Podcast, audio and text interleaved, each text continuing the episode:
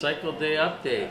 We made it to Portland, 3,650 miles approximately. I haven't made it official yet, but I'm checking the numbers. But thanks for all your support. Thanks for following me. We really appreciate it.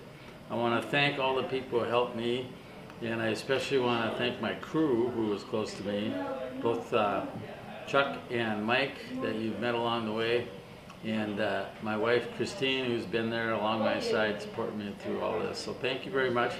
Be sure to go and check out the uh, entrepreneur videos. They're great videos, a lot of cool stories. And please consider donating to the fellowship. Thank you very much.